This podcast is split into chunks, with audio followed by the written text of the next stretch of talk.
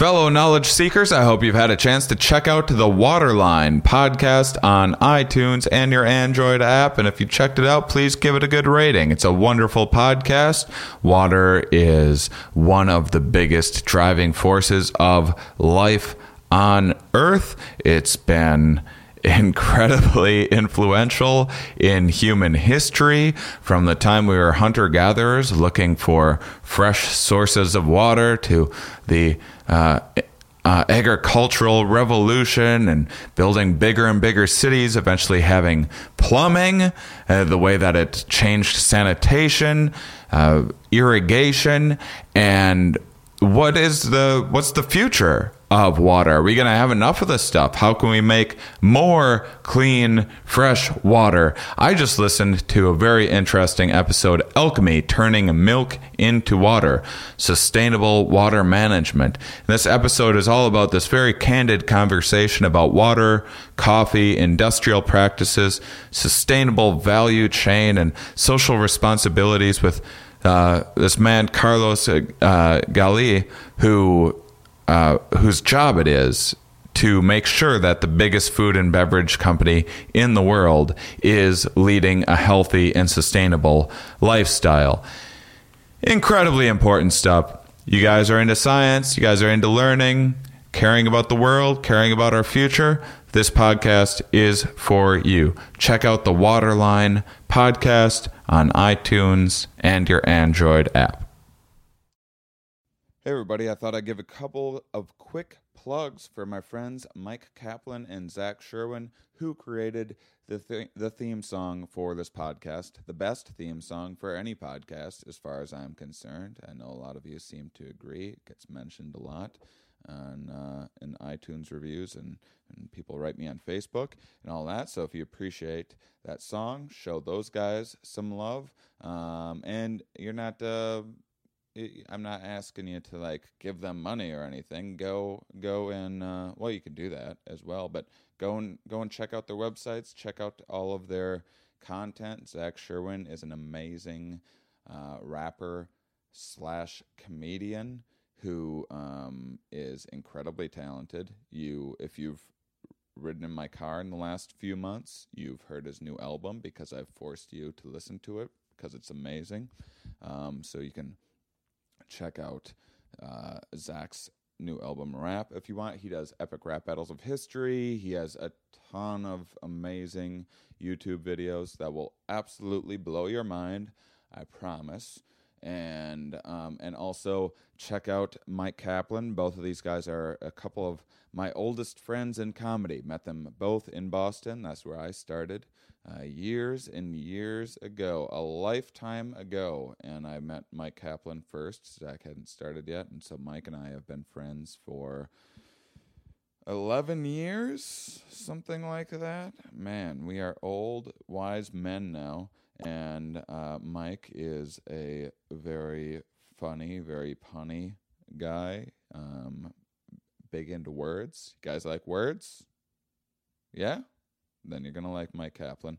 Go and, oh, and if you like podcasts, make sure and check out his podcast, Hang Out With Me, uh, produced by uh, the Keith and the Girl um, show. It's on their network. So go and check out his podcast. He was on America's Got Talent this year. He has tons of late night appearances that you can watch. Um, and so you can go to his site, Myq Kaplan. That's Myq with a Y and a Q. M Y Q Kaplan, K A P L A N dot com, and Zach Sherwin, uh, that's S H E R W I N. Um, is there a different way to spell Zach than Z A C H? Well, anyway, that's how he spells it. ZachSherwin.com, MyqKaplan.com. Go support those guys. Send them a note. Tell them you like the theme song that they made um, for this podcast, and uh, yeah, get some free entertainment. Um, thank you guys for listening and enjoy. Are we? Yes. Where are we? Here. Why are we here? Not entirely clear. We are misfits thrust into existence by random chance with no hints at all as to how we're supposed to make sense of it all. It's immensely bizarre. Hello, everybody, and welcome to the Here We Are podcast. Today, my guest is professor in the Department of Psychology at UC Davis, Jeff Sherman. Thank you, Jeff, for joining me. Thanks for inviting me. I'm excited today. You study social cognition, Yeah. and um, and I, I see a lot of your work has to do with uh, with prejudice and um, and stereotypes and how it, how how the brain processes these these ideas. Is this this a lot of um, just like how our brain processes in and out group behavior? Yeah, except I, yeah, I don't focus much on the brain per se. Okay. I'm not, I'm not a neuroscientist, All right, but um, we assume everything we study is happening in the brain, right, right. right? But um, be weird if it wasn't. Yeah. Uh, uh, I, I'm only racist in my foot. that's right. um, but yeah, I'm interested in how people think about and perceive other people, and especially the way that the social categories we belong to influence that. Okay. Yeah. So, what? Um, uh, how did you? First off, how did you pick this field? How did you start? And um, and can you, can you set up kind of just some introductory ideas for my listeners because we haven't really talked about this topic before. Sure. If you could do just like a little 101 um, to get into this, and then we'll we'll get into like specifically your work. Okay. Um, how I got into it or what it is? Uh, how you got into it and, and what it is. All right. at- how, how I got into it time. is is I probably have the uh, least interesting origin story of any scientist you talk to. I'm in the family business. I I heard that about you. I heard your dad. uh, yeah. My dad's a social psychologist, a professor at Indiana University, which is where I grew up. Okay. Uh, my sister, I have an older sister who has a PhD in social psychology and worked in market research for a long time.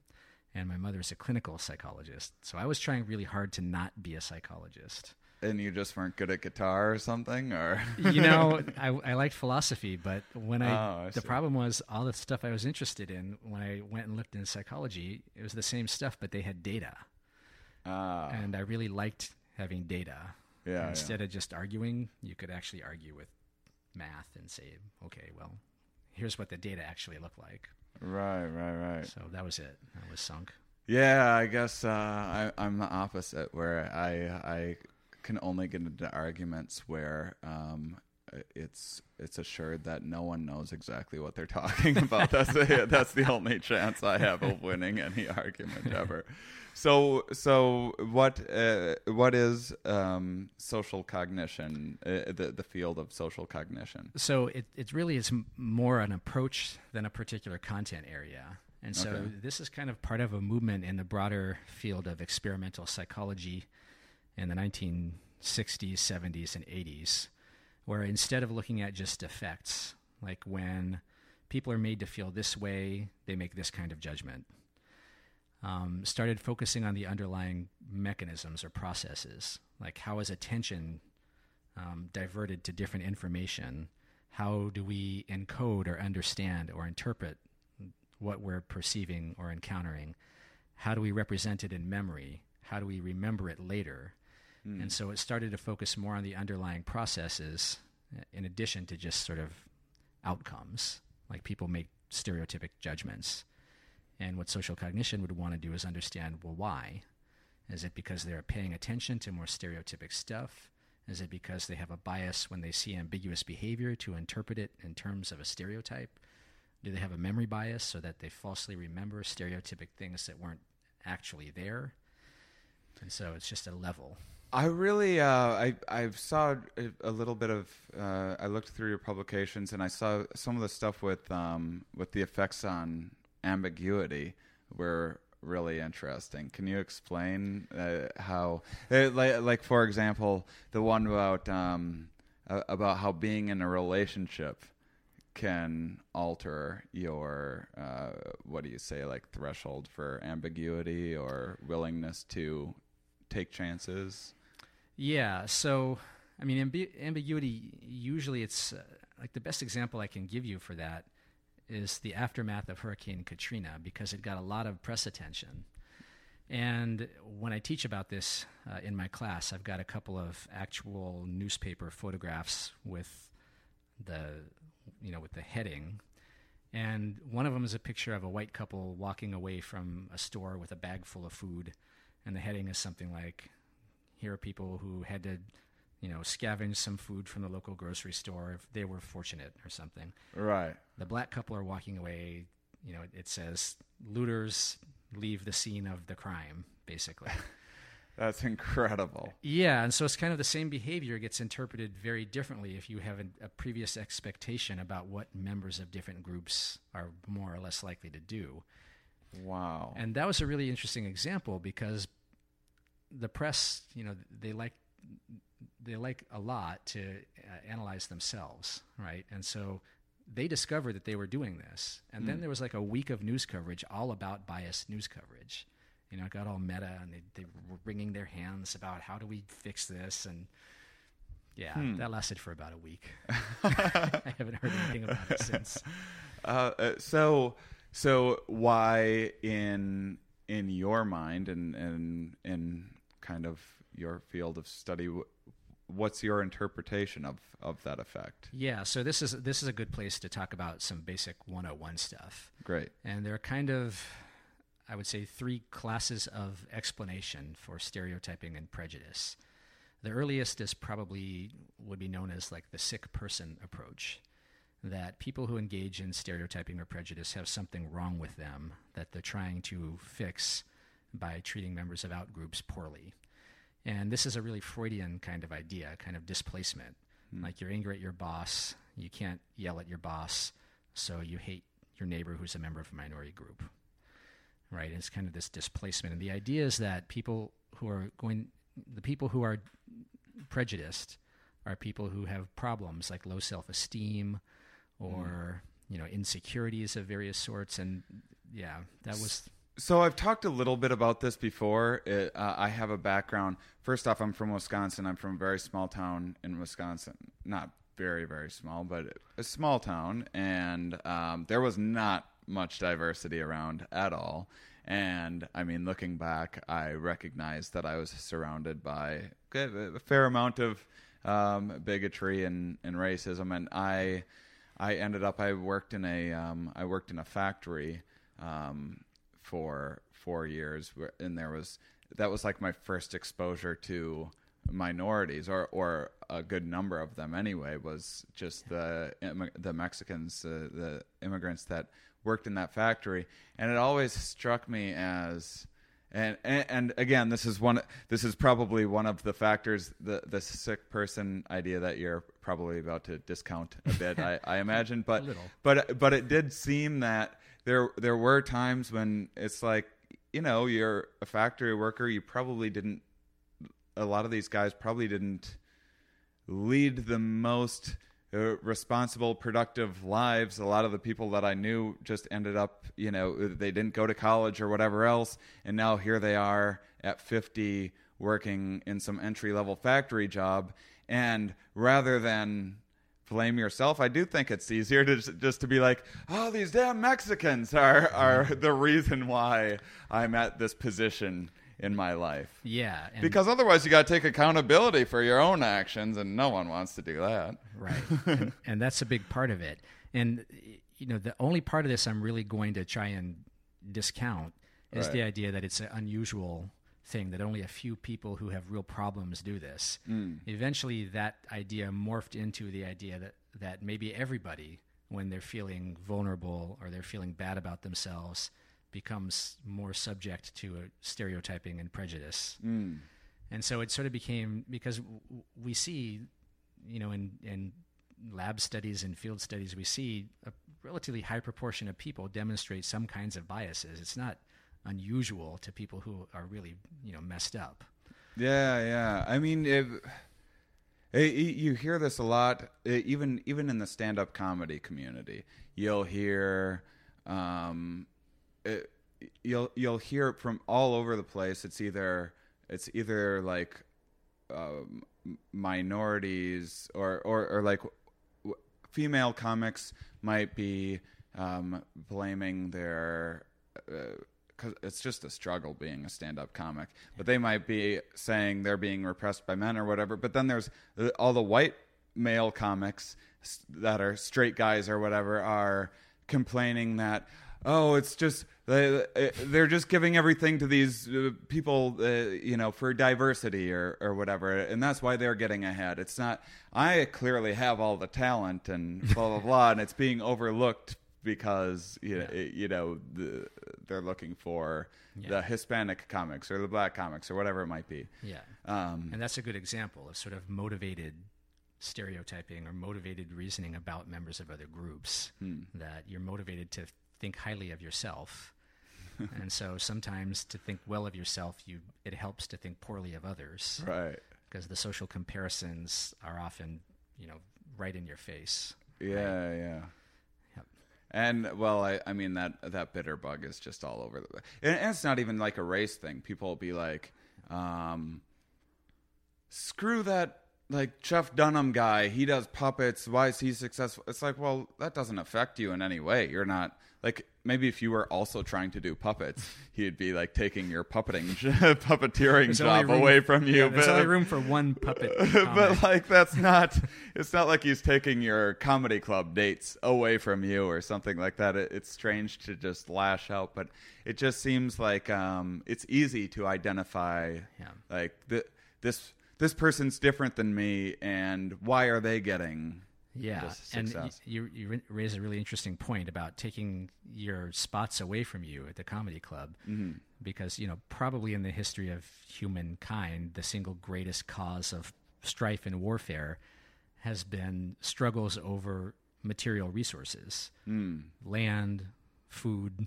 Women? water, women, salt, things like that. And so those old salt fights that was Salt- a big deal back salt in is a big deal. I, re- Really? I read a I read a gigantic book all about salt and how it was the key to our modern society and our modern division really of yeah that's so cool what's the name of the book salt. Salt. How I was, how I didn't guess that is uh, really a failure on my part. But I blame the Mexicans for me not not, not thinking of that.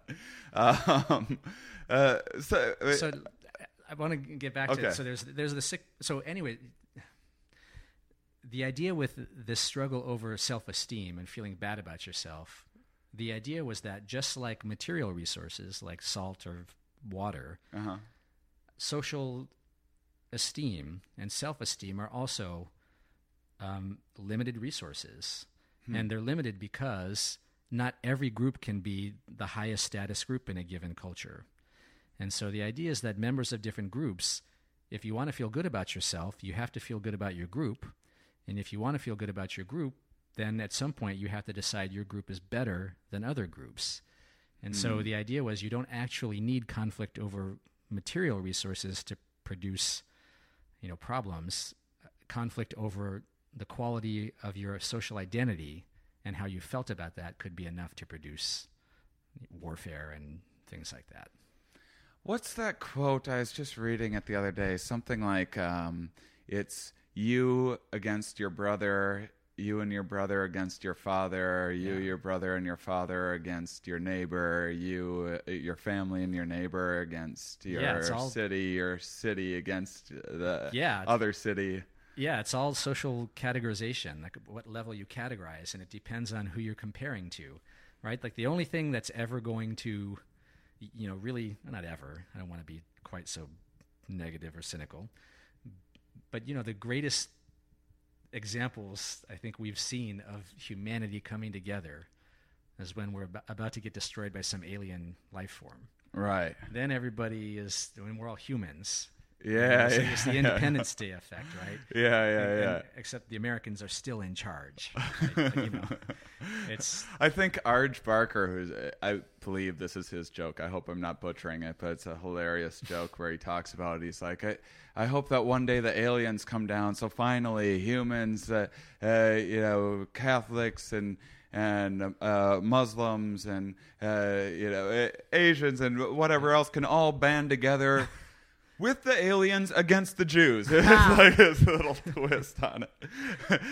but um, uh, but yeah, that is that is such an interesting thing to think about about about like uh, we need aliens to fight to bring us all together. Uh, Well, I mean, people always talk about you know 9/11 bringing a whole country together in a way that we had never seen in in this generation's lifetime. Yeah, I mean, like national tragedies bring everybody together, and for a while, people overlook the differences among us, and we're all just part of the same group, and then eventually it starts to fade.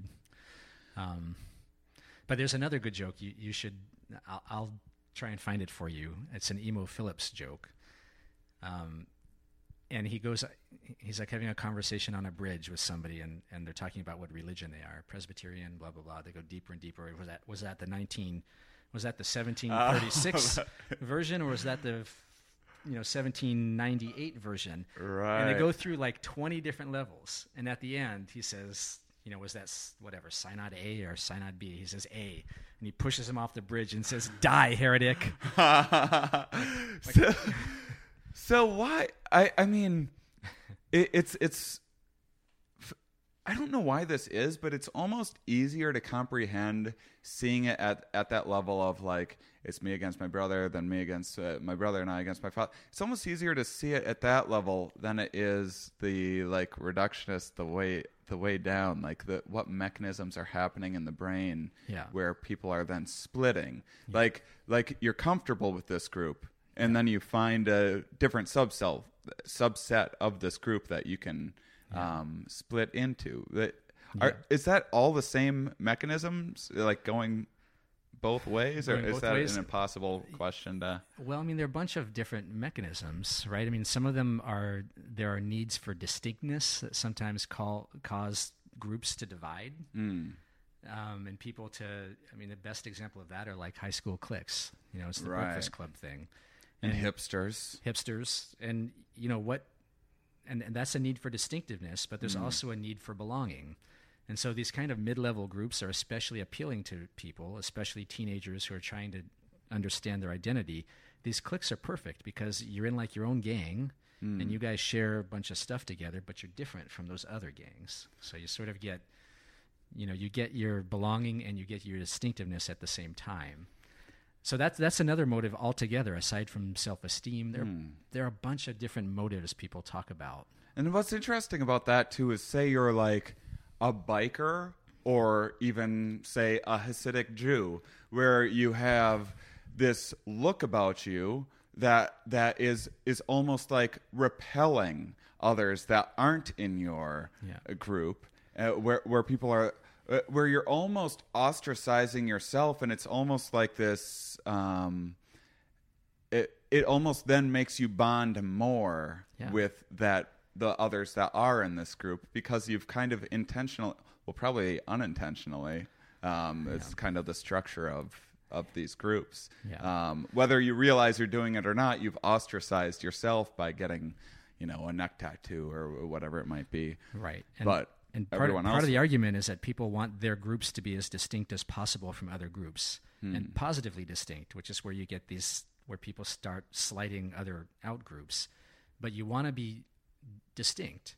And so people have better memory for group members who fit the group stereotype, their own group stereotype, than people who don't. They pay more attention to members who fit than members who don't because they want clear category boundaries of who is who's my group and who's not my group. And we kind of the way we learn about people and think about people helps to reinforce those boundaries. And people who are kind of in the margins, you know, are kind of dismissed because we don't know what to do with them and they confuse us if we're trying to have this clear idea about who is what. Hmm. That's interesting, and it, and it is interesting how easily in in like the different constraints that can be formed, like um, like being in CrossFit can be a group. It doesn't matter what race you are or religion or anything else, and you might have just joined three weeks ago, but like it, it's funny because I, I did CrossFit for like a year and a half or so. It is funny how soon you become a part of that in group, and Yeah. and it is funny when they'll like sometimes talk about other other people as being lazy, or or or even like bodybuilders. It's like it'll it'll be like, oh, can you? We're not like these meatheads that are out there just trying to pick up as much stuff as, is they can handle. You know, this is functional stuff. You, you know, or uh, there's a lot of like trash talking amongst what uh, what various forms of fitness you're into even Exactly. you know Yeah, and not people- even not even like this isn't even just a group of hey everyone that takes care of themselves is is cool with us this is like you got to do it this way Yeah, right. And you know, when when I was a kid, I was a punk rocker, and you know, it was cool until too many other kids started to want to be part of it. And then at some point, you start to think, okay, well, where's a, where's our group? You know, and you start to feel like this isn't my group anymore. And yeah it's- yeah yeah You get you get threatened by the assimilation with other people. Yeah, you're you you make you, you you know you have all this fire and this passion and and you're Kurt Cobain and and and loving being a, a social misfit and and that's part of your identity and then you become the most famous musician in the world and everyone wants you to play your most famous And song everybody sounds the time. like you all of a sudden. yeah, yeah. And now you want out. yeah. Huh. That's interesting. What do you? Uh, and um, I don't. I don't know if uh, th- this has anything to do with any of your work or not, and we don't have to talk about this. But um, it, ha- are you familiar with any research regarding like social networking Uh, and its effect on this kind of? Yeah, there's some research showing that as as people are described from one person to another to another to another, the stereotypic features are retained at a greater likelihood than other features of the person. And so when you tell somebody about, so I've just you've just read, let's say you've read a, a page long description of somebody, and you have to tell this guy about the person you read about. You know, you got to tell Joe about the person you read about, and you're not going to remember that whole page of information. So you're mm. going to try and extract some basic gist that you can tell the next person about Joe. And often, what people end up telling the next person are the things that are that are going to help them understand the target better. You know, well, he's a he's a weightlifter. You know, he's kind of a, he's a meathead, and he you know he likes to you know he spends four hours every day lifting weights or whatever. You just describe things that were kind of consistent with people's expectancies because it helps them to understand. And so Yeah, things that yeah. are too complicated don't get communicated often. Right. It's like uh, you know. Sometimes I'll I'll be uh, talking about. You know, I, I found myself in certain situations where I'm asking someone, like I'm looking for someone, and I'm asking someone else if I've seen them, and I'll be like, um, you know, have you seen like he's like a black guy? It might be a friend of mine. I'm not saying anything bad, but it's like that's what I'll go to because it's easy. It's a lot easier than being like, have you seen like a really thoughtful person around? Right, especially you know external features that are identifiable. Right. Yeah, I mean, but that's so that's but those become important social categories. That's why sex, age, and race are kind of like often considered the big three social categories because they're really useful for describing other people. Hmm. Right. I mean, and and evolutionarily, you know, you kind of have to know. Maybe not race, probably not, but you have to know in group, out group, us Right. and them. You have to know age because you got to know like how dangerous someone is, how fertile someone might be, and uh, and you have to know sex. Obviously, is that a male or a female? And so the argument is that you know these three kinds of comparisons in group, out group, age, and sex are the most important ones Right. because they're also really highly visible. Hmm. Right. So I might be objectifying women by like looking for, um, you know, someone that's between the age of like, uh, say, twenty and forty or something like that, and like uh, oogling that. But in our ancestral past, um, it, it would it would have I would have erred to gamble on like. Oh, maybe this seventy-year-old woman is fertile. Or Right. something. That would be a poor would- prediction to make. Yeah, it would just be important to, you know, if you're thinking about mating, or you know, your body is thinking about mating and wants you to mate. You know, it, it'd be useful to have some means of identifying potential successful mates. And so, yeah, age and sex are obviously really important for predicting that. What about um, talking about social media? What, what do you think about like when people put banners up and stuff? Like, like you know the um, uh, the the uh, the Supreme Court just just you know legalized the it- yeah. There there's the They lost their patent on the on the team name. Like you're talking about the Washington, like No, no, no, no, no, no. Okay. The the Supreme Court that just legalized gay marriage. Yeah. Um, and and now everyone is putting the banners up in support the the red, pink, and red like flag in in Right, their right. back. Or or you might see other people with like a Confederate flag because that's the the Yeah. issue of the day. Yeah. And these are nice like little markers to. well, this is people identifying themselves, Right, right. right. And so sometimes we call that uh, BIRGing, and um, BIRGing? BIRGing is Can ba- you define that? basking in reflected glory, Ah. or CORFing, which is cutting off reflected failure. And so Bob Cialdini, the great Cialdini, who has a the best book on social influence ever. It's just called Influence.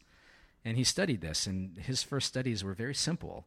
He had this giant lecture class at Arizona State University, and every day after a big basketball or football game, they would go around and count the number of students wearing ASU gear. Yeah, I heard about this study. And you know, when when the team wins, everybody's wearing the gear. When the Yeah. team loses, everybody's like, "That's not my team," yeah, yeah, yeah. right? And so that's a kind of. And so when when people are We win, they lose. That's right, and, and there's research on that also, right? You can see that if if you go to any sports uh, forum, like you know, like online forum, you know, you can see after a victory, everyone's like, "We were great today," you know, and after a loss, they were terrible. right, right. What's wrong with them?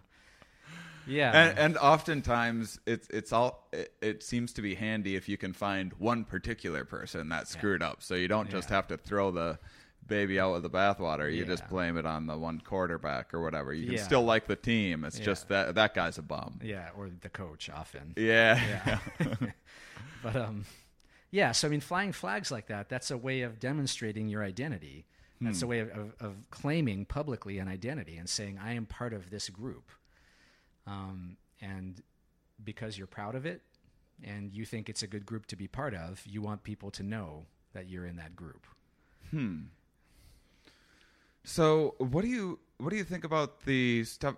Uh, we- we've touched on briefly on the podcast before about about um, people being um, adverse to ambiguity or outgroups uh, when they are primed by like disgust or or when um, there's there's uh, what would you call it like a high parasitic load in the environment. Yeah, so this is a, a really interesting. I know that Steve Neuberg was on one of yours, and he probably talked about this. Yeah, I think uh, I think um, Maureen Zuk was the person we talked about first with it, but I think Steve and I might have touched on Yeah, because Steve well. does a, a lot of the best work looking at this stuff. And their basic idea is just that the content of stereotypes and prejudices isn't random. We have stereotypes and prejudices that fit the threats that we think different groups make. So if one group you you know you're afraid that you're going to get ill by having contact with them, the stereotype might be something about being dirty or might be a stereotype about, being unhealthy. Whereas if another group you're worried about them coming and killing you and taking your stuff, then you would have stereotype about the group being aggressive or violent. And Mm. so their whole point is that the content isn't random. You know, it's it's the content you develops to Oh, we account for did talk about this. Yes, yes. Yeah. It's been a few months now. Yeah, I, yeah. I, I got to listen back to my own podcast sometimes. yeah, yeah, yeah, yeah. Uh, um, so, so what do you think about that? Because you also, I just not to um, uh, go back to this if you weren't interested in talking about it, but that one particular paper struck me as interesting.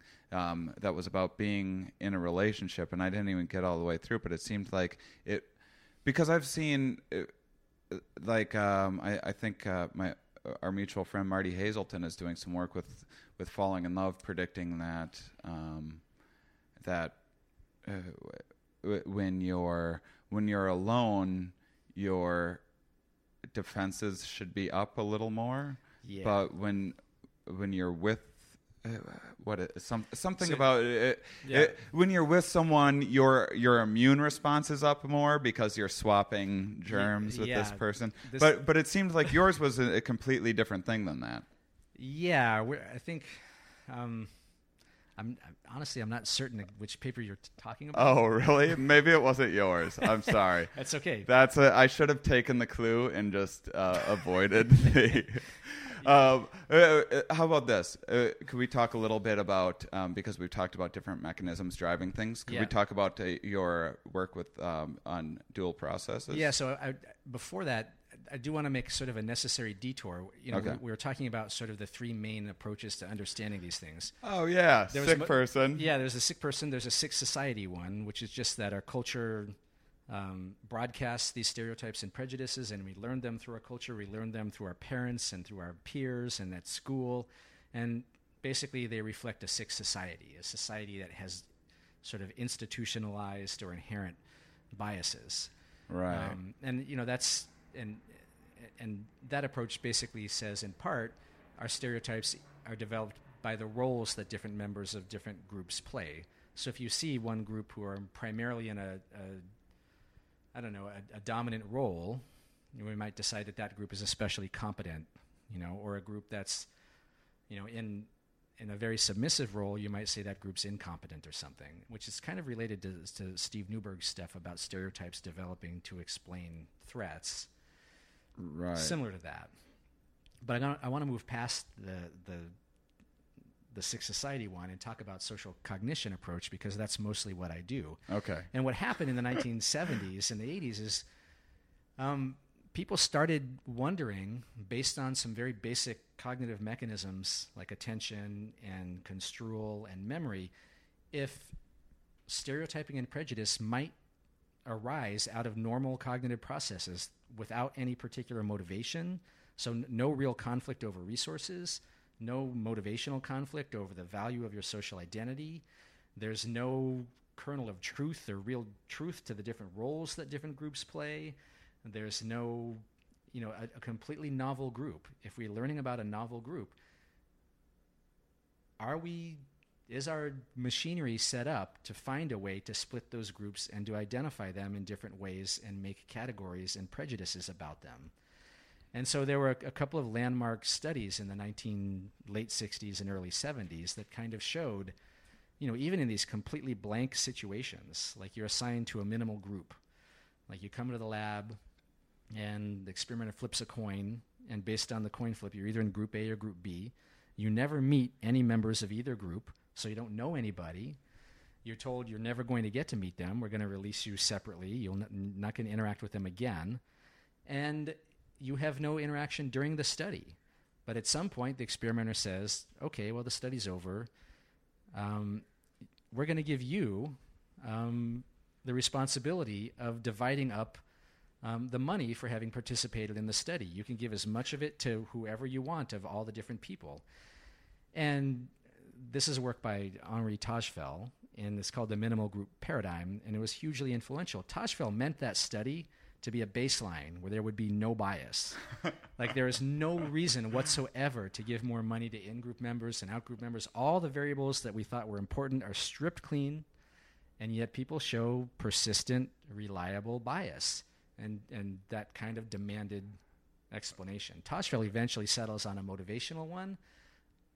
Others start exploring more cognitive ones, like we categorize people into us and them quickly, and then we magnify the differences, the perceived differences between us and them. Just for contrast, can you explain what the motivational? Yeah, so um, the, the motivational one is um, even though the groups are minimal, even though you don't know anybody, you still want your group to be somehow better than their group. and so because yeah, you're in it. because you're in it. And Yeah. so one way to positively differentiate your group is to just the only thing you have at your disposal is to give more money to members of your group Okay. than the out group. And and that's been the explanation. And it's it's hasn't fared all that well because it, it sort of suggests that when people when people have low self esteem, they're more likely to stereotype, and that's generally not true. Um, it is true that sometimes if people are, are temporarily made to feel bad about themselves, they might stereotype or display prejudice to to um, regain esteem.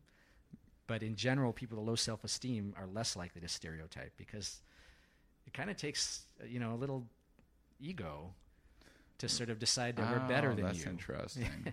Yeah.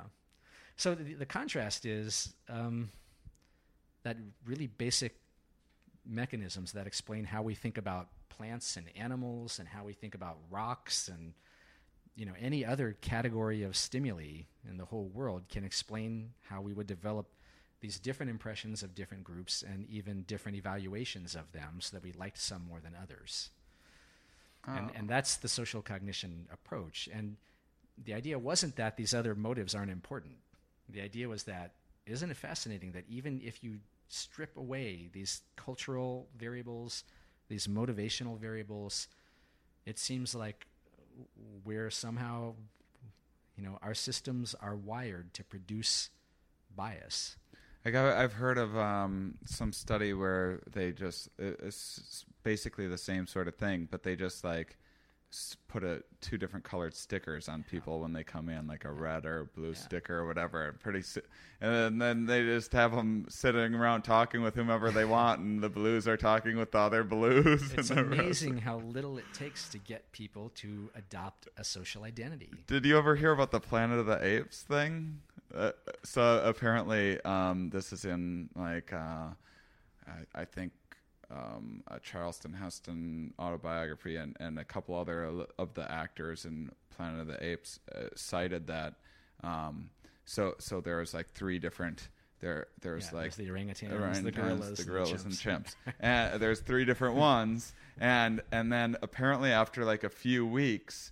Uh, when when they would break for lunch or whatever, they they had they had separated themselves by species, and these would be actors that had been friends their whole lives or whatever. But it's like, well, you're a chimp now, so Yeah. screw you. exactly. it's a great it's a great example, and it, and it, it's it's spontaneous. It's not like the chimps all got together and said, "I hate those gorillas," right? yeah, yeah. It's, you know, people just start to sort themselves into their groups and claim their identities sometimes. Hmm. And so, um, yeah, and so that's where, you know, a, a lot of the research on stereotyping and prejudice since the mid 80s through, I don't know, through now, a lot of it's been about these underlying mechanisms. The motivational stuff has always been there also. Um, the role based, culture based stuff is, is there also as well. So, what are you doing to explore the social cognition aspect? Of Yeah. So what I've been doing, there there are kind of two things that I do. One of them is a basic category learning thing, where I'm interested in how people learn about social categories, and the basic mechanism that we've been studying is really simple. And what that is is when you learn about a new group that you've never encountered before, what you learn about that group isn't necessarily what best characterizes that group. What you learn is what best differenti- differentiates that group from other groups you already know about. So if you're in group, you already think of your people as intelligent and fun and smart. When you meet meet a new group, even if they're mostly intelligent, smart, and fun, those won't differentiate them from your own group. So hmm. you have to find some attribute that differentiates them. And so what people lo- do is they look for features that differentiate groups from one another as the basis for stereotypes more so than they're looking for what behavior actually best characterizes members of the group. Right, right. So if you're white, you notice a, a Jew's nose or something, Yeah. ra- rather than all of the many similarities. That's right. You focus on the things that distinguish groups from one another. And so that's one thing that I look at. The other thing that I, I'm interested in is how um, it's, it's again it's partly about development, but also about change. Is how people form mental representations of social groups, um, associations in memory that link groups to both evaluations, how much we like or dislike the groups, and particular content, what traits we think members of the group possess. And so you alluded to it briefly, these dual process models. And that's, you know, this effort is sort of part of a larger, almost field wide obsession with that idea for a while now. Um, Can you explain the Yeah, the so- dual process? yeah, I mean, basically, you know, the, the simple way to explain it is that sometimes we think really carefully about judgments and we, we work through the decisions as rationally as we can and we try really hard. And sometimes, you know, we're kind of overwhelmed and we don't have the time or we don't have the motivation or the resources to think very hard about things. And so we use shortcuts. Hmm. And so, whatever, we say, okay, well, that guy's a lawyer, so he's probably really arrogant. You know, and and you, you, so we use things like stereotypes are one kind of shortcut that we can use when you don't really want to do the work to find out about an individual person.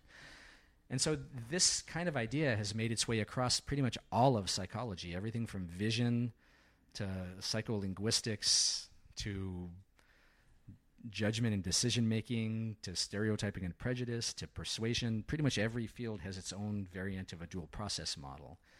And you know, probably the most famous example now is uh, Danny Kahneman's Thinking book, Fast and Slow. Thinking Fast Yeah. and Slow. And Kahneman and his, you know, his uh, colleague Amos Tversky were It's really a fantastic book. yeah, I mean, they were instrumental in sort of kind of producing this this distinction, and uh, won a Nobel Prize for it, which for psychologists is a really cool thing because you know we consider them ours. Right, nowadays, right. nowadays, the economists will call them behavioral economists, and we know that they're really psychologists. they are not Very protective of they are not group. behavioral economists. but anyway, that is the basic. And, and yeah, anyone listening who wants to get like a really ni- nice and you know It's very Easy- readable. readable, smart introduction to the whole idea, yeah, that's a really good book. Hmm. And so, you know, part of where that intersects with research on stereotyping and prejudice in particular is from the 1950s, the 1930s, 40s, 50s, and 60s. If we wanted to study stereotyping and prejudice, we just ask people, how much do you like white people? How much do you like black people? How much do you like Asian people? And people were always 100% honest every time, right? they didn't seem, you know, I mean, that you could get plenty of variability. And so, yeah, through the 40s, 50s, 60s, and 70s, you could just ask people, how much do you like white people? How much do you like black people? And, and you know, they'd mostly tell you the truth. You know, they were willing to say, I'm, I'm biased. And, you know, not everybody probably, but mostly. Hmm.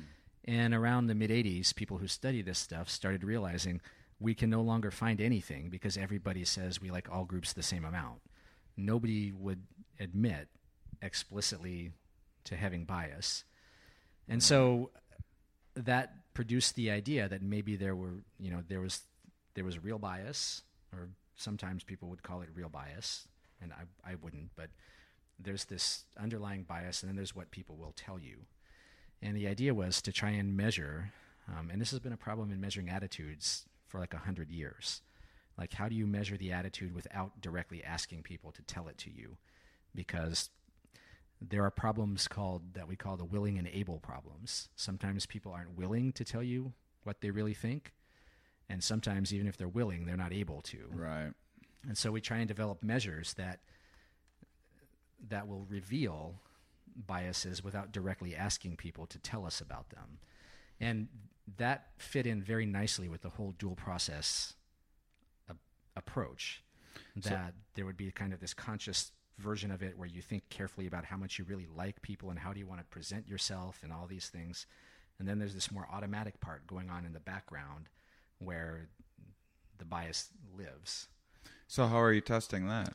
So um, the way, the primary way that people have tested that is by developing different measures to measure the two kinds of stereotyping. So you would use a classic questionnaire or something to measure what we would call explicit prejudice, where you just ask people, or you give them a, a what we call a thermometer scale, zero to a hundred. You know, circle a number. And then people started to, to develop a bunch of a new class of um, indirect measures or implicit measures to try and reveal people's biases um, without asking them. And mostly these are tasks where stimuli are presented to you, like on a computer, and you have to respond by pressing different buttons on the computer. And depending on how quickly people can respond to different stimuli or the number of errors they make in response to different stimuli, we can assign a bias level.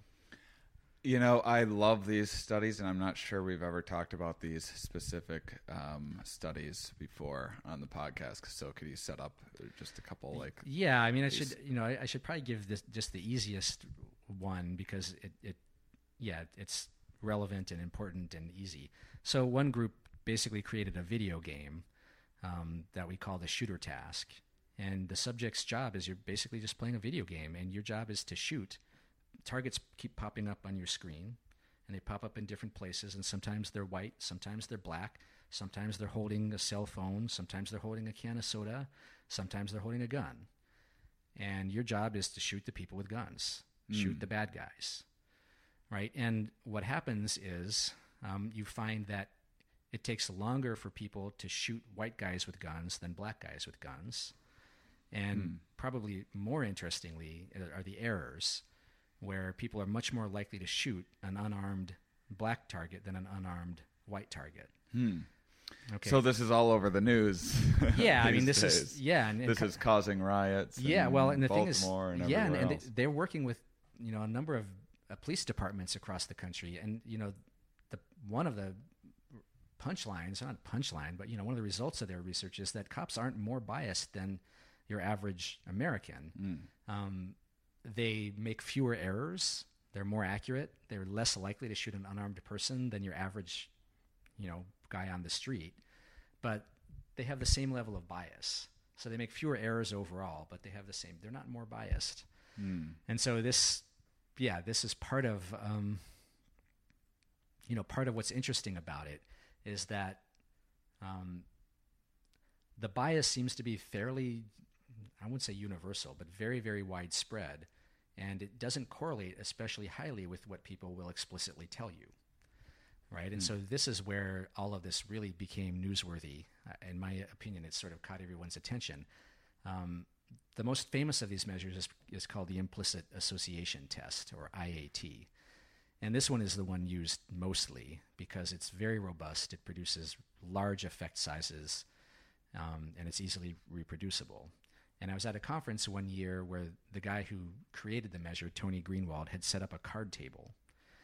And at this card table, he basically had people doing the task, but instead of on a computer, they had picture card pic, cards with pictures on them that they were sorting into piles.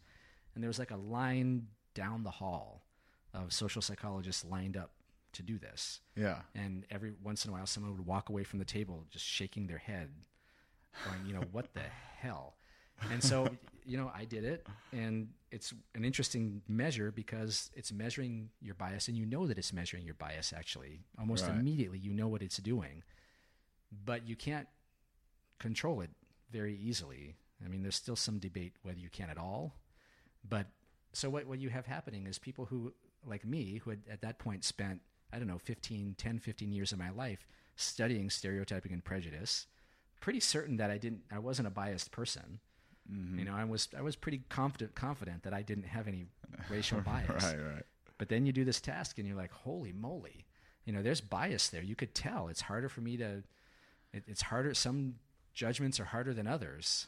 And that's where it started to get interesting. Hmm.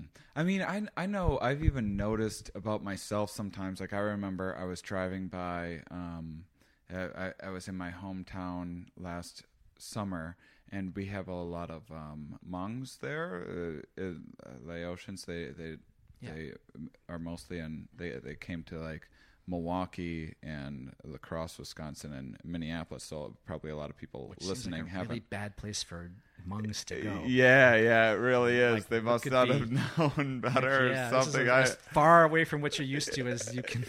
yeah, yeah. so- Anyway. so, strange, but but so I only say it because I'm sure listeners probably aren't even familiar. Um, but I remember I was just driving um, one day, and there's like a park by my house, and um, and I was just like, I just noticed like a, a bunch of Hmongs playing volleyball. and I didn't like think anything bad about it or anything, but it's just like, oh, look at that. But like, I wouldn't have done that if it was a bunch of white people. Yeah, right. like, I had nothing against them. Like, great, go play basketball. I'm glad you're here.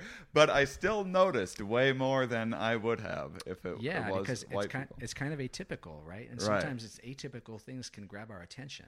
Hmm. Like when people engage in behaviors that violate their, st- our stereotypes.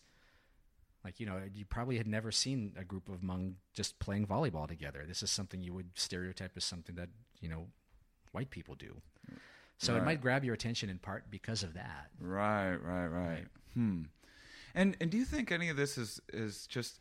I mean, I feel like there has to be some sort of mental constraints with like, you know, time is one. If you're measuring someone doing split second things, but if you're say living in a small city with, um, you know, say uh, uh, what's that? What's that Dunbar measure of? Uh, is it like 150 people that they say like hunter gatherers w- would have got to like really know 150 people in the lifetime, and that's our Yeah. what our brain is kind of built to um, deal with well. Well, if you're in a small city, say where you can, uh, where there's a hundred people, and like my, my my dad's from a town, I think the population's about a hundred or 150 people or something like that, where you get to know every You know single person and you know everything about their personality and everything, or a lot about their personality.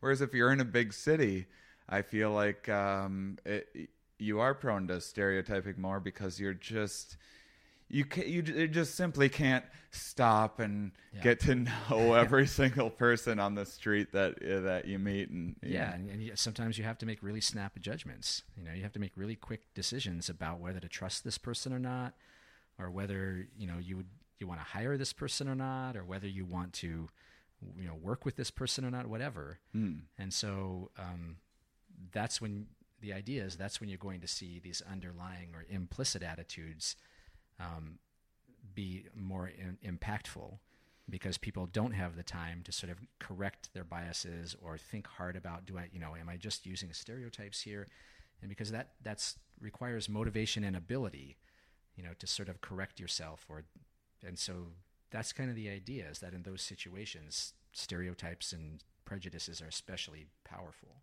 Hmm. And are there ways because it seems frustrating because even uh, you know I think Malcolm Gladwell and like his book Blink and everything uh, kind of wrote a lot about this. And I, I think this is kind of becoming a little more common knowledge that where people are starting to understand that this is a part of themselves. But like you say you did your ta- uh, your task. You think you know i study this stuff. I, I don't have these biases. Is there a way uh, and, and you're still susceptible to them are there different ways in which people can be primed to do better at these? So th- there's a whole bunch of research in the last, I don't know, 15 years about interventions to try and change people's implicit attitudes. And so the idea is, you know, how do we change these, what were assumed to be deeply held, long-standing, which turns out to not always be the case. And it turns out it's actually pretty easy to move them around. Like if you, you know, it, if on a version of the task, I, I didn't really describe the IAT in detail, but you see Oh, yeah. pictures of white and black faces and you have to make judgments about them. Mhm. And usually they're white and black faces of people that you don't know, they're strangers.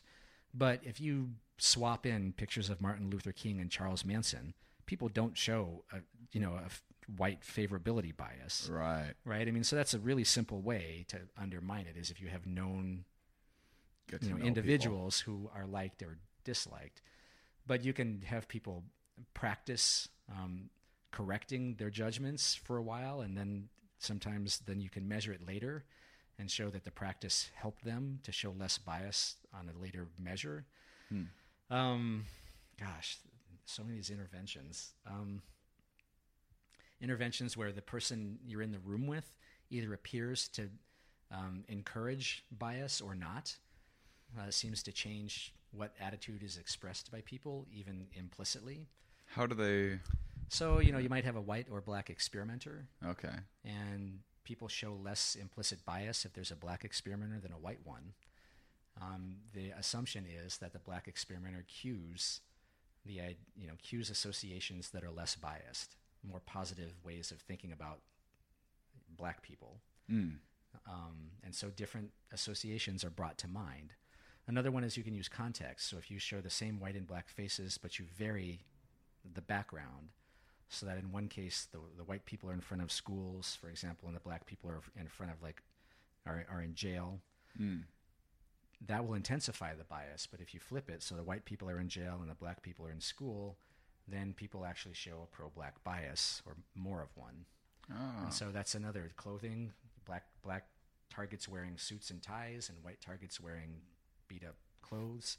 You know, so context matters, and and what it's really the idea is that we have a whole bunch of underlying associations that can be activated, and in any, any given context or situation, a different subset of those things are going to become salient and drive our thoughts and behavior. And so you can push them around pretty easily. Actually, they're easier to push around than people's Hmm. explicit judgments in some ways. If I ask you, do you prefer Snickers or Milky Way? Snickers. Right, okay. and the thing is, it's going to be really hard for me to change that attitude. Right. But if I'm measuring it implicitly, I might be able to spend like 30 minutes pairing Snickers with grotesque pictures subliminally right. and Milky Way with lovely, beautiful pictures and, and push your implicit attitude, you know, toward Milky Way. hmm. Um, but I, I'm never going to convince you at an explicit level that you should stop buying your Snickers and buy Milky Way. Yeah. Hmm. Um. So this was one of the ironies is that people, when, when we started talking about these implicit attitudes, the, the idea was, in one famous paper, infamously referred to it as a, um, a bona fide pipeline to the real attitude. So there's, the idea is there's one real attitude sitting in your head, and we just have to find it, and then we'll know what people's real attitude is.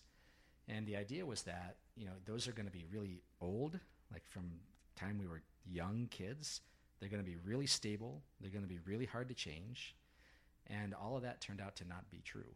It turned out that there's not one true attitude, but there's a whole bunch of sources of attitude that get activated differently. Hmm. And so they're pretty easy to push around by focusing people on one set of associations or another one. Okay. Uh, I I just thought of a question I have for you, but before I ask this question, why don't I uh, why don't I I quick um, ask uh, what is the charity of the week that you would uh, The charity I selected was Sierra Club because you know I like what they do for the environment. I think they're very um, pragmatic and proactive, and it's a group that I belonged to for a long time. And um, yeah, That's fantastic. Please go to the Here We Are podcast.com website, and I will have a link under uh, Jeff Sherman's um, episode. And uh, Jeff, uh, well, one, um, is there is there any work you're doing that you're really excited about right now that you haven't had a chance uh, to talk? There's Yeah, probably I- tons and tons of stuff. I can only tell you like vague details because first of all, The- we don't have enough data yet. I'm not yet confident enough. but Yeah, and you don't want to get scooped. No. by all the many uh, scientists Yeah. listening to my podcast right now. Right. I'm sure. Um, I'm, I'm sure they're out there right now taking. notes. um, all right. A better question: How do I get everyone to like me? Uh, yeah. Well, Do, it's probably more about having That's as few things uh, that people can pick out to dislike me. Yeah, I maybe just be as boring as possible. no. You know, you want to you, you want to have you know you could you know get facial surgery so you have like a trustworthy looking face. yeah. You know, there we, we have hundreds of ways to do it. Compliment people, touch people, they like you better. But these these aren't necessarily about you know, Stereotypes. No, Yeah, yeah, yeah. You know, but all right. Okay. similarity is a good way to get people to like you. Tell them that you like the same stuff. It's a it's a silly question. Here here's a better one. Um, you uh, like myself, I feel like I was raised in a fairly uh, bigoted en- environment, um, and and it's something that I've had to uh, work on quite a bit. Do you have any pointers for people? Um, that that they can, if this is something that they're recognizing about themselves, Yeah. um, And so, you know, there are lots of self interventions that, I mean, this is a really popular topic, not surprisingly. And, you know, it's like any habit. You can think of it as a habitual behavior. You can think of prejudicial responses or stereotypic responses as habitual responses. Hmm. And just like, you know, other habits, when you're not thinking too hard about it, when, you know, your mind is wandering, when you're not concentrating, when you're tired when or you're tired, yeah, habits take over. right. And so being mindful of you know your your own use of these biases, like recognizing the cues recognizing the cues, right? And so Margo Monteith is someone who's done a lot of research on this and how it's it can be a negative feedback loop. Hmm. So you catch yourself, I don't know, maybe you laugh at a, a racist joke, right and then immediately afterwards you feel bad about that. Like you feel like, oh, that that actually isn't funny, and I wish I hadn't laughed. The idea is that you start to recognize the contexts in which you're likely to behave in ways that you would prefer not to. Mm. And then eventually you get so good at recognizing those situations that you can replace the unwanted response with a more desirable response, even in a case where you're tired or under cognitive load or That becomes your new habit. it becomes your new habit. That's right. You're basically replacing an old habit with a new one, and and that's I think that that's probably a really good one. Um, Mahzarin Banaji, who's one of the first people to study these implicit attitudes, I was once told, I, I think it's true, but I don't know, that on her computer screen in her office, she has subliminally flashing constantly um, pictures of famous black leaders and scientists and women who are scientists and leaders. She's basically bombarding herself subliminally, constantly, with counter stereotypic individuals. so she can pr- impress all the other social psychologists next time there's the card trick. Yeah, the card trick. conference. yeah, except, if that ever happened again, no one is going to go. no one's lining up. everybody everybody already knows but I, I do want to put in a plug here for one way to know if you if you're curious do i have a bias Mm. you know how strong is my bias what might i do about the bias there's a website called project implicit that's hosted at harvard i think it's projectimplicit.org and um, I feel like I just read about this. Maybe it was on some of your site or something. it like could that. be, yeah, or or it could be that. Uh, I mean, Gladwell may make reference to it in Blink also. Um, he, he talks about some of their work, um, but there you can go take a whole bunch of different implicit tests. You Like can- these kind of tests you've been talking about. yeah, you can do it with race, ageism, sexism. You know, you can if if you want to decide whether you implicitly prefer Pepsi or Coke. They had one on there for a while, just because I don't know why. Right, right, right. But um, it will tell you, you know, how, how much bias you have, and it'll characterize it as, you know, moderate or weak, or you know. yeah, then yeah. then I believe they will direct you to resources for ways you can reduce your bias. right. So um, it's a really So you're from Wisconsin, and you really want to open yourself up to you. uh, You want to start dating a Vikings fan or something, something like that.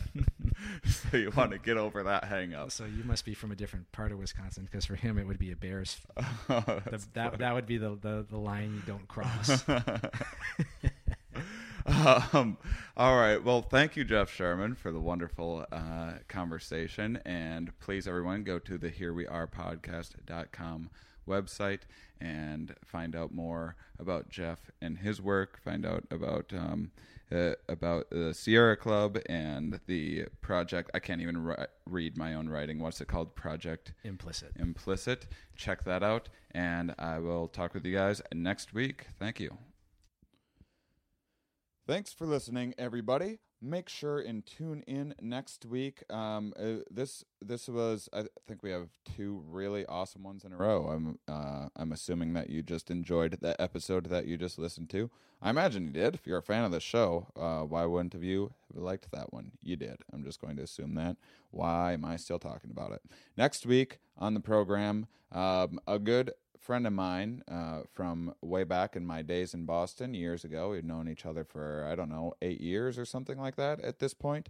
Jono Zalay is on. He is a comedian who used to be a neuroscience who studied um, the the um, he studied cocaine addiction on um, on rats and mice essentially. Um, if you listen to the uh, Foster Olive episode a while back, um, that was uh, I thought one of the better ones, and a lot of people wrote and really enjoyed that one. So if you liked that one, you'll like this. In fact, I would highly recommend if you haven't listened to that one, go back and listen to that before next week because um, we set up some more basic stuff in the Foster Olive one, and then next week with Jono Zalay, we're going to get a little more involved. Things are maybe going to get a hair more complicated. Eh, Not really, but we're going to be assuming that you listened to that episode from before. So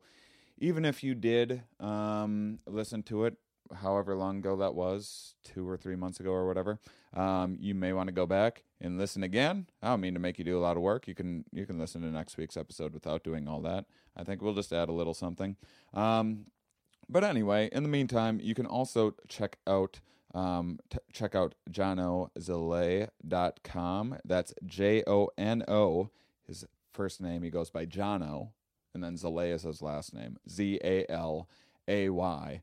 jonozalay.com and you can go on and check out uh, he's a really funny stand-up and he also has his own science podcast science podcast fans anybody listen to this a science podcast co- slash comedy fan um, uh, you can check out his podcast universe city so uh, that's all. A couple quick plugs for that. Let you know what's going on next week. Thank you so much for listening, everybody, and I'll talk to you then.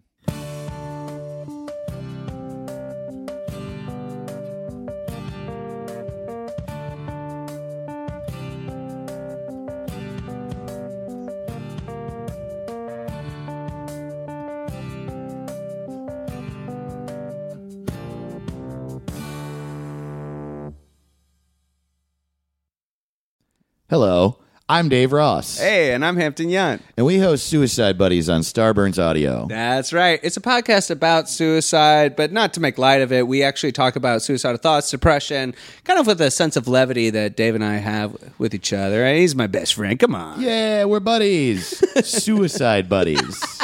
That's the title. One of our favorite episodes that we've recorded so far is about this guy, Jan Potocki, who was a Polish aristocrat in the 19th century. And he, uh, one of the reasons it's possible that he killed himself is that he thought he was a werewolf. Oh. Check out a clip.